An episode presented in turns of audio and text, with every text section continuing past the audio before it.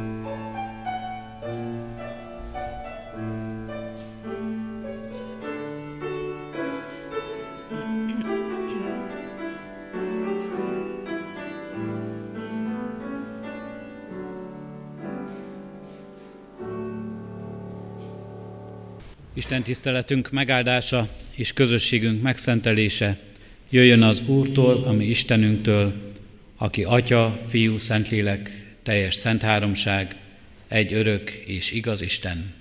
Amen. Hallgassátok meg testvéreim Isten igéjét, amint szól hozzánk az Ézsaiás próféta könyvének 11. részéből, az első kilenc versből. Az igét nyitott szívvel hallgassa meg a gyülekezet. Vesszőszál hajt ki Izsály törzsökéről, hajtássarja gyökereiről.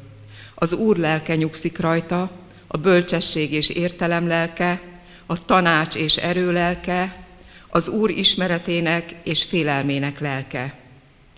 Az Úr félelme lesz a gyönyörűsége, Nem a látszat után ítél, és nem hallomás után dönt, hanem igazságosan ítél a nincstelenek ügyében, és méltányosan dönt az ország szegényeinek dolgában. Megveri a földet szájának botjával, ajka leheletével megöli a bűnöst. Igazság lesz derekának öve, csípőjének öve pedig a hűség. Akkor majd a farkas a bárányjal lakik, a párduca gödőjével hever, a borjú, az oroszlán és a hízott marha együtt lesznek, és egy kisfiú terelgeti őket. A tehén a medvével legel, kölykeik együtt heverésznek, az oroszlán pedig szalmát eszik, mint a marha. A csecsemő a viperajuknál játszadozik, és az alig elválasztott gyermek mérges kígyó üregébe dugja a kezét. Nem árt és nem pusztít szent hegyemen senki, betölti a földet az Úr ismerete, ahogyan a tengert víz borítja. Isten áldja meg életünket, hogy lehessünk igéjének megértői és szívünkbe fogadói. Amen. Hajtsuk meg a fejünket és válaszoljunk az igen megszólító szavára imádságunkkal.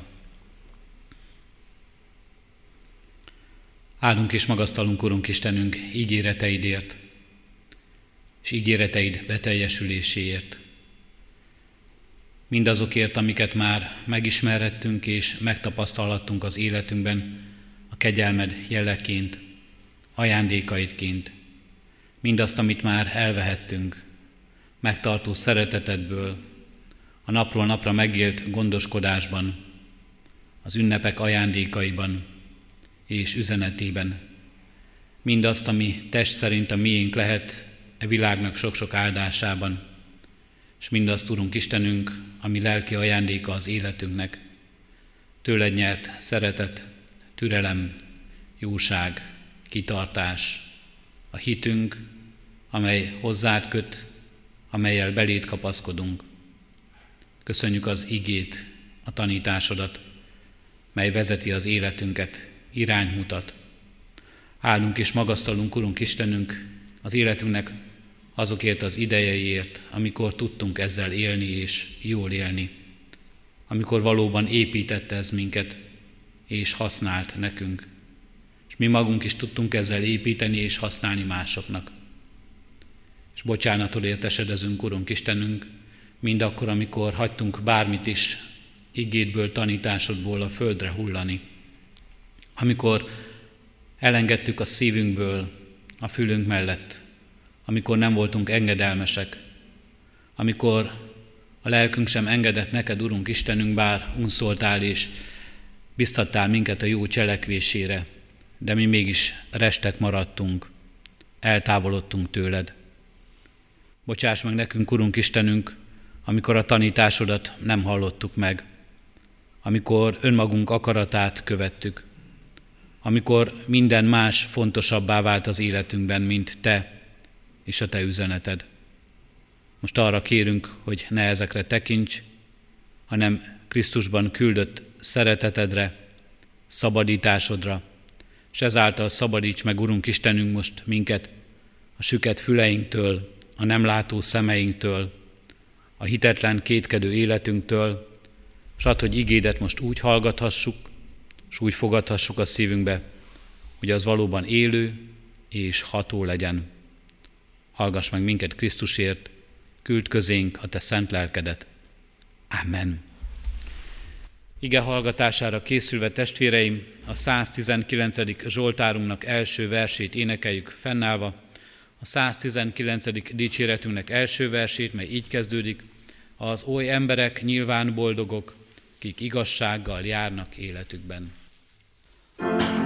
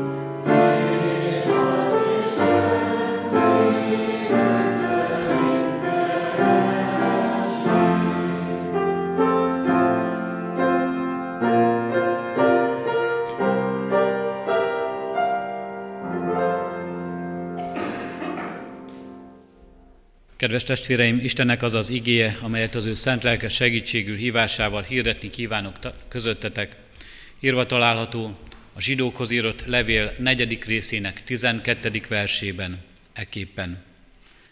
Mert Isten igéje élő és ható, élesebb minden kétélű kardnál, és áthatol az elme és a lélek, az ízületek és a velők szétválásáig, és megítéli a szív gondolatait és szándékait. Eddig az hírott ige. Kedves testvéreim, a lekcióként hallott, felolvasott hosszabb ige szakaszból, és ebből a profíciából is arra van, és azt mondhatjuk, arra volt a világnak ígérete, hogy isai törzsökéből szál növekedik. Karácsonykor, az elmúlt ünnepekben minden erről is szólt. Jézusban eljött hozzánk az, akiről a profécia beszél. Nem véletlenül nevezik Ézsaiást az ötödik evangélistának, hiszen a hozzánk szóló ígéretben, amelyet hallattunk, nem kevesebbről profétál, mint egy tökéletes világról, boldogságról, harmóniáról és szeretetről. Ahogyan az egymás ellenségeiként élő vadállatok egymás mellett pihennek, ahogyan a kisgyermek a viperával játszik, ahogyan azt látjuk, hogy Isten elhozza az, a béke, az örök béke korát az ember életében, szinte hihetetlen valóságnak tűnik. Mégis karácsony erről tanított minket.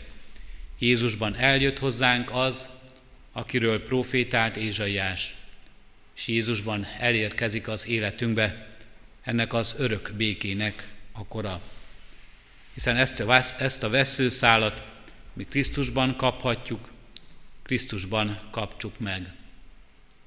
Karácsony múltával még talán mindig ott vannak a fák alatt, szekrényeinkben, a polcokon az ajándékok, amelyeket kaptunk. Karácsony előtt sok minden szólt arról az életünkben, a mi életünkben is, hogy kinek milyen ajándékot vegyünk. Egy rádió interjúban hallottam, hogy egyre népszerűbbek az úgynevezett élmény csomagok. Nem tudom, valaki kapott-e élményt karácsonyi ajándékként, vagy maga a karácsony volt élmény. Az élmény csomag azt jelenti, hogy olyan ajándékot adunk valakinek, ami egy utazás, vagy valami kaland, amiben részt vehet, ahol utána maga az esemény válik az ajándékozó számára örök emlékként. Élmény csomag. Már talán ki is bontottuk az ajándékainkat. Ott van bennük. Egy ilyen élmény csomaghoz hasonlítható az is, ami karácsonyban és ebben a proféciában nekünk adatik. Ezt is talán már kibontottuk az életünkben, az Isten örök békéjének az ajándékát. Talán azt is sejtjük, hogy mi van ebben az ajándékban, hogy mit is jelenthet ez. Örülünk neki, mert vágytunk rá. De talán még nem tudjuk, hogy pontosan mi is ez, mit rejt majd, milyen hatása lesz az életünkre, és talán még fel sem fogjuk, hogy mennyire értékes, mert sok-sok kérdés van még benne. Az örök békéről beszél a profécia hozzánk. Egy élmény ajándék, így is nevezhetnénk, Isten részéről az életünkben. Nem is kérdéses talán, hogy mi az értékesebb, néhány jó nap egy wellness hotelben, vagy ez az örök béke korszaka, amelyet Isten megígér. Nem kérdés. De, van-e de? Mert úgy általában az ajándékok kapcsán, és úgy általában az életünkben hozzászoktunk, hogy mindennek van egy másik oldala, vagy van valami kis mellékes, egy de után következő megjegyzés, amit nem szabad figyelmen kívül hagynunk. Mindig van egy de, mindig van egy apró betűs részt, amit fontos elolvasni, mert ott még lényeges információk vannak. De az örök békét ki kapja, hogyan kapja, mikor kapja ez a világ. Talán arra gondolunk, itt lesz majd a de után valami lényeges információ. Kedves testvéreim, az a jó hír, az örömhír egyik része, hogy igazából nincsen de. Nincsen olyan feltétel, amely az Isten szeretetétől távol tartana minket, hiszen ez a kegyelem és ez a karácsonyi ajándék valóban olyan ajándék, amelyet érdemünkön felül, érdemeink nélkül kapunk az Istentől. Vagyis hát mégiscsak van egy de. Ez a de nem más, mint a szembenézés, mint a tükörbe nézés elkerülhetetlen eseménye. Azt mondja ebben a proféciában Ézsaiás, majd ez a veszőszál, amely Isai törzsökéről hajt, ez a messiás, nem a látszat után ítél, és nem hallomás után dönt, hanem igazságosan ítél. De ítélni fog. Megveri a földet szájának botjával, hajka leheletével megöli a bűnöst. Megveri a földet szájának botjával. Mark Twain író azt mondta egyszer, a legtöbb embert azok a bibliai szakaszok aggasztják és érdeklik, amelyet, amelyeket nem ért. Engem inkább azok, amelyeket megértettem. Egy fontos tulajdonságunkra és egy fontos gondolatra világít rá az író Isten igével kapcsolatba, és egy alapvető tévedésünkre, arra, hogy nem az a lényeges az Isten igével kapcsolatban sokszor nekünk, hogy mi az, amit már megértettünk és megtanultunk belőle, hanem mindig arra viszket úgymond a fülünk, hogy minél különlegesebb és minél szenzációsabb titkokat fedezzünk fel abban. És jaj, mi lesz velünk, hogyha mégsem arra figyelünk, amit Isten valójában üzenni akar nekünk. Ha mindig csak keressük az újat, a titkot, mindig csak meg akarjuk fejteni, hogy milyen újdonságot tartogat még nekünk. Mi lesz a megfejtettekkel? Mi lesz az egyértelmű igazságaival az Isten igének az életünkben? Hiszen éppen az lenne a fontos, hogy ne csak megfejtsük, ne csak kibontsuk ezt az ajándékot, ne csak megkapjuk az élmény ajándékát, hanem át is éljük. Részesei legyünk annak használni tudjuk, vagy használjon az életünkben. Amit Isten megmutatott nekünk az ő igéjéből, az örömhír, az evangélium erejéből az életünkben, akkor ebből támad-e az életünkben Istennek engedelmes megvalósulás, élet, követés. Isten igéről beszélünk, és Isten igéről tanít minket a mai, le, mai ige szakaszunk a zsidó levélből. A karácsonyi igék az ige testetöltéséről szóltak, Jézus Krisztusról. Most itt Isten szava áll előttünk, az év utolsó vasárnapján újra arról tanítva, hogy mit is mondott, mit is tanít Krisztus. Isten igéje élő és ható, élesebb minden kétélű karnál, és áthatol az elme és a lélek, az ízületek és a velők szétválásáig, és megítéli a szív gondolatait és szándékait.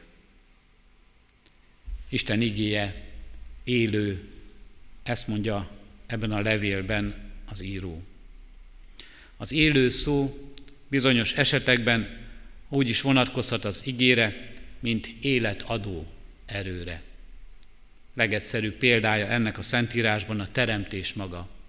Isten szól, mond egy igét, és élet támad azután. Isten szól, és életet teremt. Krisztus szól, és a halott feltámad. Itt azonban ebben az igében arról akar inkább tanítani minket az író, hogy Isten igéje nem halott, nem életképtelen, hanem eleven és cselekvő. És azt mondhatjuk, arra is tanít minket, hogy akit az Isten igéje eltalál, az is eleven és cselekvő ember lesz. úgy, hogy életet kap, életadó módon, a halott feltámad, és úgy, hogy az Isten igéje élő módon megjelenik az életében.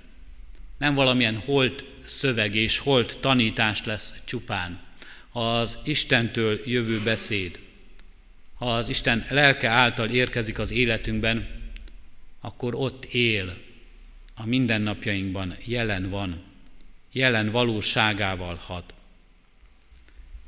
A levél szerzője azt akarja, hogy Isten írott és hirdetett üzenetére úgy tekintsünk, mint ami képes elvégezni nagy és nehéz feladatokat a mi emberi életünkben, a mi lelkünkben is. Él, élhet, bennünk él és bennünk élhet. Isten igéje ható. Ezt az eredeti szöveg szerinti szót úgy is fordíthatnánk, hogy hatékony, hogy hathatós, hatásos, erőteljes. Olyan erő, amely hatást gyakorol másra. Isten igéje nem halott üzenet, hanem olyan élő energia, amely megmozdítja a valóságot, amely változást idéz elő bennünk.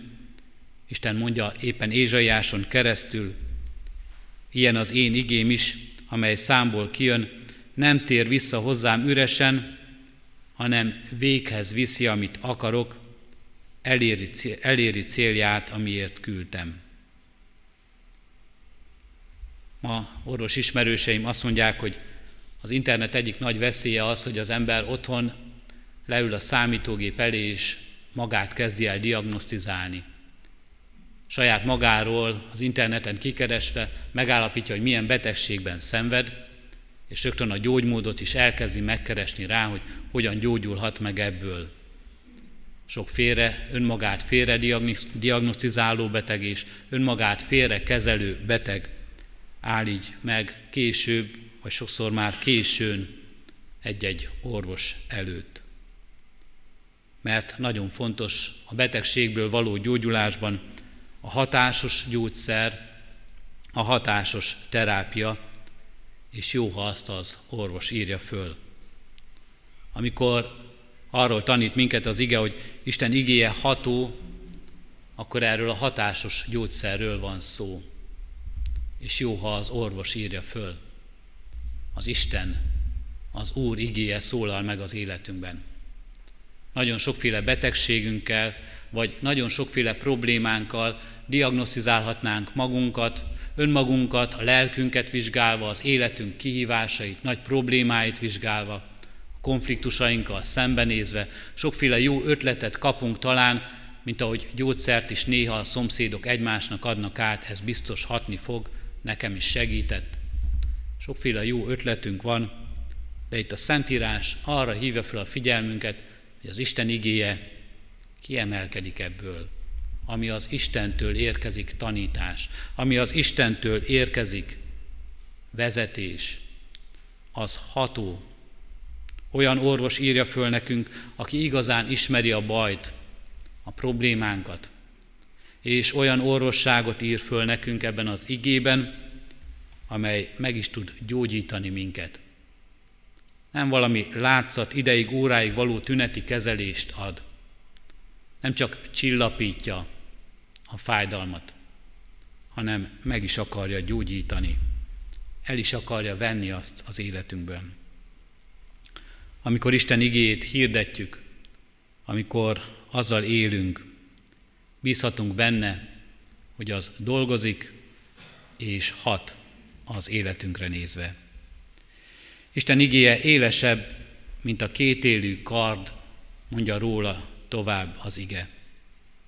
Ez a kard, amely itt szerepel ebben az igében, valóban ez a kétélű kard a legélesebb dolog volt, amit az emberek a kezükbe fogtak, az, elmut- az áldozatok bemutatására használták sokszor, nem csak a zsidó világban, hanem a pogány szertartásoknál is, amikor a jósoló papok ezzel a kétérű tőrrel felnyitották az áldozatot, és ott jósoltak szétválasztva ott a zsigereket egymástól.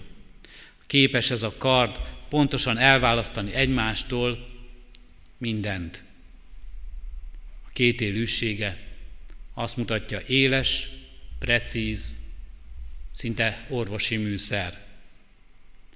Isten igéje éles, pontos, a megfelelő helyeken tud szétválasztani, megkülönböztetni és megvizsgálni mindent az életünkben. Segít minket, hogy valóban tudjunk mi magunk is ez alapján megkülönböztetni, megvizsgálni és szétválasztani az életünkben. Szétválasztás.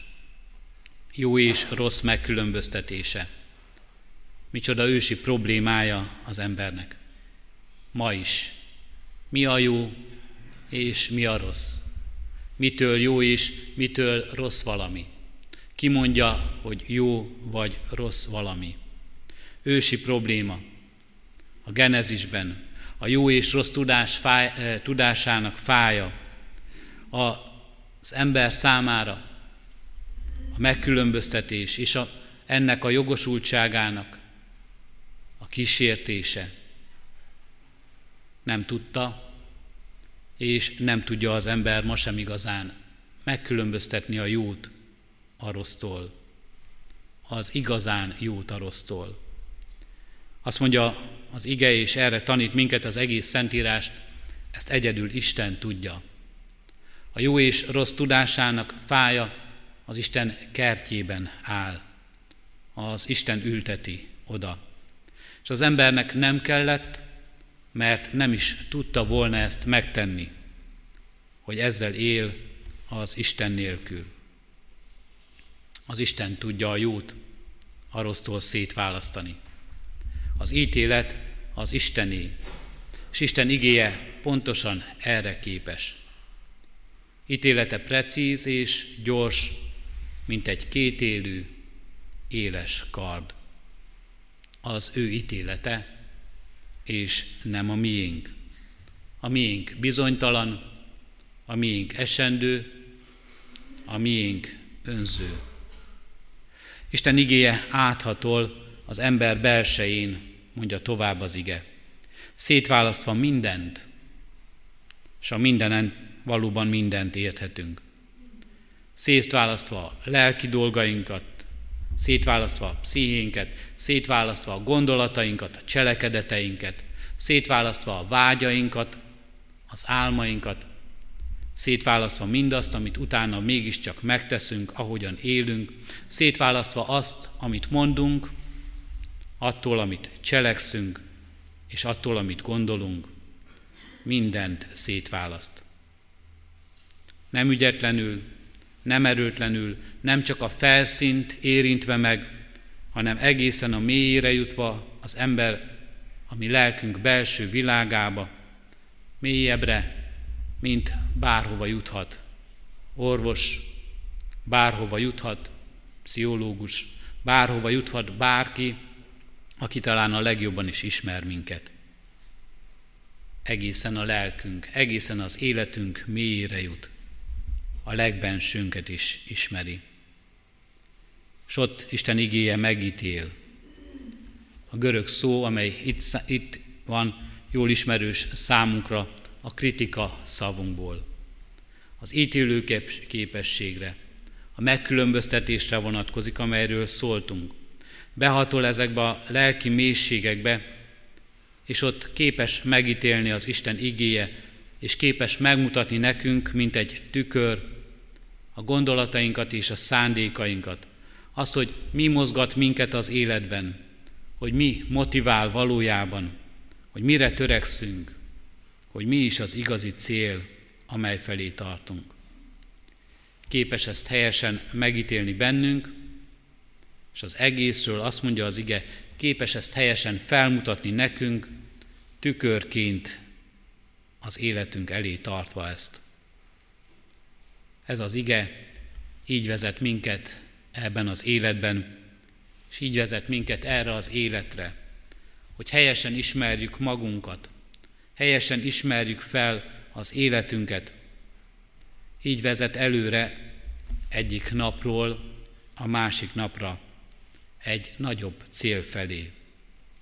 Ez az ige amelyet a kezünkbe foghatunk a Szentírásból, amely érkezik hozzánk az Isten lelke által, napról napra szól, és erre az életre vezet bennünket. Az örök életre vezető ige, az egy másik szó. Az a Krisztus szava az atyához. Krisztus szava az atyához, hogy atyám, bocsáss meg nekik, mert nem tudják, mit cselekszenek. Az az ige, amely örök életet teremt, az ettől függetlenül hangzik, és elhangzott már ebben a világban, és visszhangzik újra és újra az életünkben. Olyan ige, amelyre mindezek fölött, kap, amelyben mindezek fölött kapaszkodhatunk. Olyan ige, amely reménységet gyújt, amikor abba a tükörbe, amelyet a napról, napra hozzánk érkező ige tart elénk, meglátva magunkat elszörnyedünk, akkor abban a másik igében mégiscsak valamilyen szép arcunkat láthatjuk meg. Valamilyen ragyogót és dicsőségeset, amilyenné Isten változtat minket.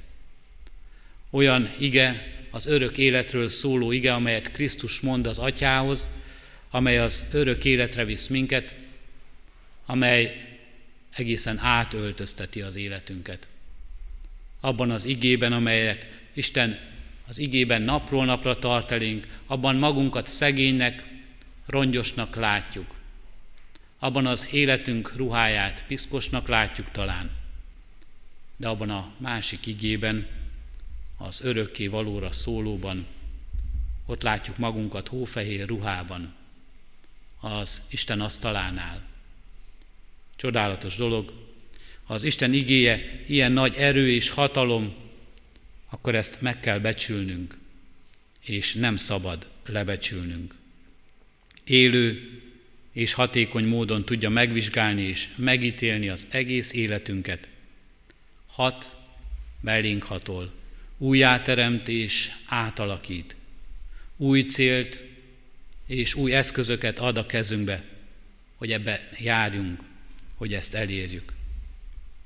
Úgy áll és úgy erősít minket, olyan fegyverként van az életünkben is, olyan tükörként, amelyel élhetünk, amelyel élünk, amely által élünk.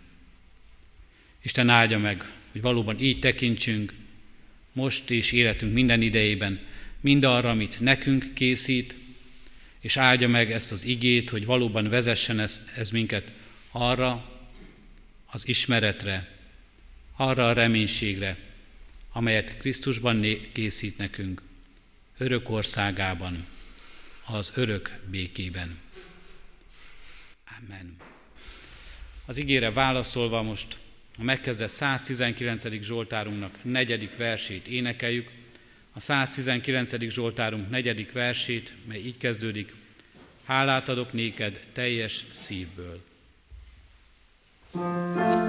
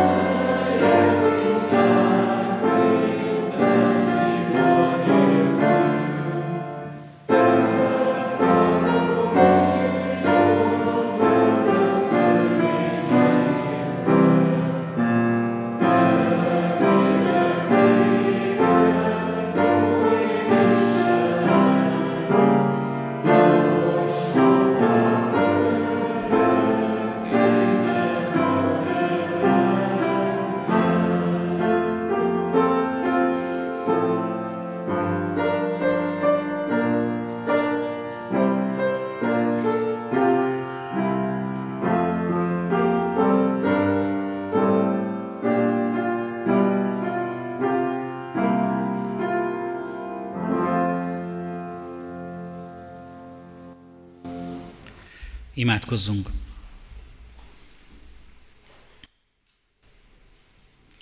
Köszönjük, Urunk Istenünk, azt a hatalmat, azt az erőt, azt a csodát, amelyet láthatunk ebben a világban, ahogyan Te jelen vagy teremtő szavaddal, igéddel, ahogyan Te jelen vagy és munkálkodsz bennünk is az újjáteremtő igével, ahogyan találkozhattunk, Urunk Istenünk, az elmúlt ünnepekben a testet öltött ige üzenetével, és ahogyan hallhatjuk az életünkben napról napra szeretetednek és kegyelmednek szavát, amely türelmes velünk, amely látja az életünket, és amely megszán minket, mely látja kiszolgáltatottságunkat és elesettségünket, és mégsem pusztít el egyetlen szóval, hanem inkább megvigasztal, meggyógyít, békességet hoz. Köszönjük, Urunk Istenünk, hogy ilyen hatalom ez a szó, amely megjelenik ebben a világban. Adurunk, hogy ilyen hatalommal és erővel jelenhessen meg az életünkben is, egyen-egyenként. Így tudjon valóban békét hozni. Benső békét, amely minden külső zaklatottság, háborgás, nyomorúság ellenére is, Urunk, egyensúlyban tartja az életünket, amelyel látjuk, Urunk Istenünk, és megértjük azt az akaratot, amely a Te országod az örök béke felé vezet. Kérünk és könyörgünk, Urunk Istenünk, így lehessen ez a szó, az ige, a vigasztalás szava az életünkben, amely reménységet ad a reménytelenségben, világosságot teremt a halál sötétségében. Lehessen ez számunkra valóban vigasztalás, Urunk Istenünk, és ebben is lássuk meg azt az örök országot, amelyet nekünk készítettél, és amelyet szeretetből és kegyelemből ajándékozol mindannyiunknak. Kérünk és könyörgünk, Urunk Istenünk, azért, hogy ennek reménysége valóban élő legyen, és ható már most az életünkben. És így lehessen ez sokkal több mindeni, minden emberi részvétnél, és lehessen valóban a vigasztalás forrása. Minden elesettségünkben, minden vesztességünkkel szembenézve. És kérünk és könyörgünk, Urunk Istenünk, lehessen a Te igéd az igazság szava az életünkben. Igazság, amely rámutat a valóságra, hogy milyen az életünk, a legmélyebb pontjáig hatolva, mely rámutat a valóságra, hogy milyen a világunk, amelyet élünk, amelyet teremtünk, amelyet alkotunk, amelyet alakítunk.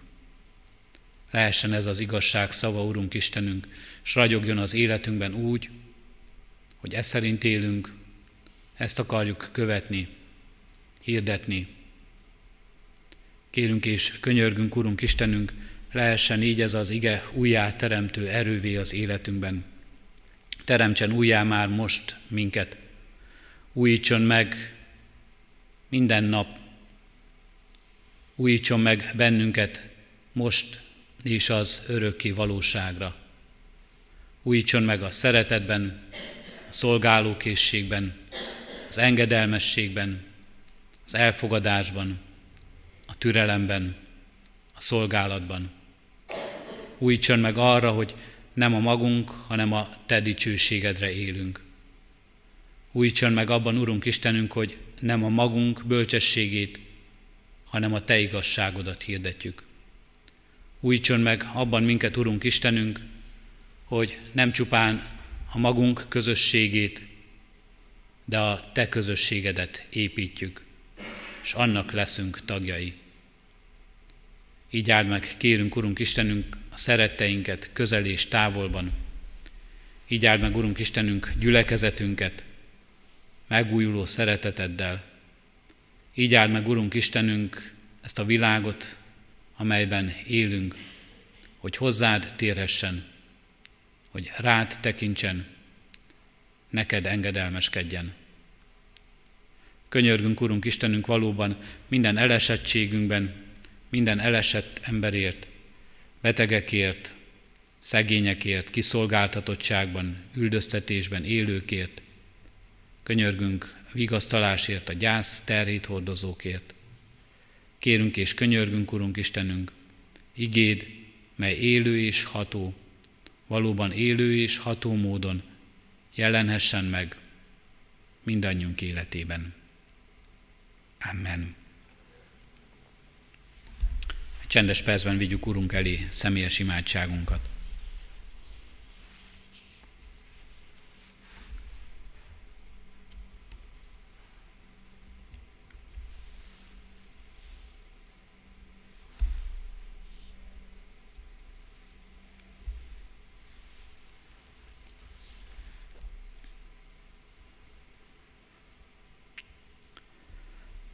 Amen. Krisztustól tanult imádságunkat együtt és fennállva mondjuk el. Mi atyánk, aki a mennyekben vagy, szenteltessék meg a te neved. Jöjjön el a te országod, legyen meg a te akaratod, amint a mennyben, úgy a földön is. Minden napi kenyerünket add meg nékünk ma, és bocsásd meg védkeinket, miképpen mi is megbocsátunk az ellenünk védkezőknek és ne vigy minket kísértésbe, de szabadíts meg a gonosztól, mert Téd az ország, a hatalom és a dicsőség, mind örökké. Amen. Az adakozás lehetőségét hirdetem, mint életünknek és Isten tiszteletünknek hálaadó részét. Szívünkben alázattal fogadjuk Isten áldását. Az Istennek békessége, mely minden értelmet felülhalad, meg fogja őrizni a ti szíveteket és gondolataitokat Krisztus Jézusban. Amen. Helyet foglalva néhány hirdetést hallgassunk meg.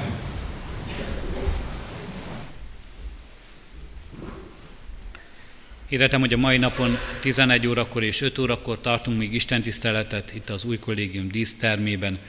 Presbiter testvéreknek hirdetem, hogy levelük van, itt a hangosító pultnál kérjük, hogy vegyenek át a szolgálati beosztásról szól ez, 2020-as évre tekintve is.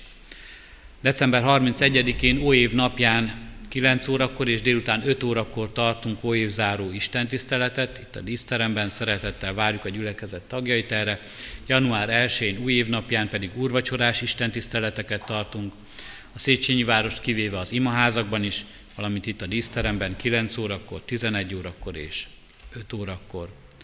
Január 5-én vasárnap a 9 óra istentisztelet után gyülekezeti kávéház lesz, melynek házigazdája a presbitérium.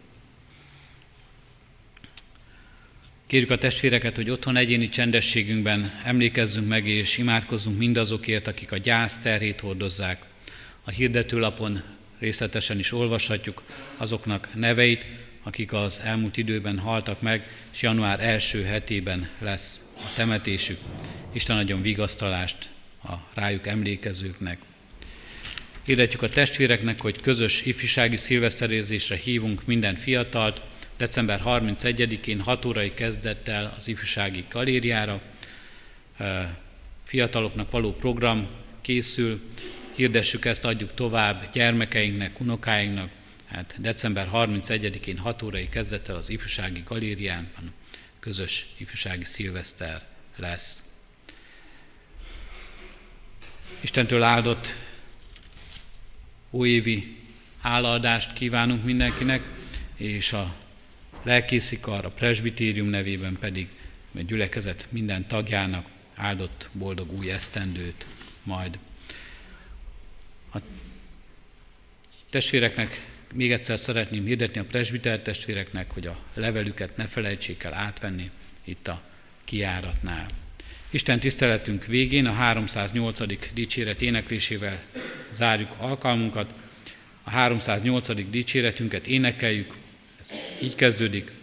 Igaz Isten ígéretedben változhatatlan valóság. thank Mm-hmm.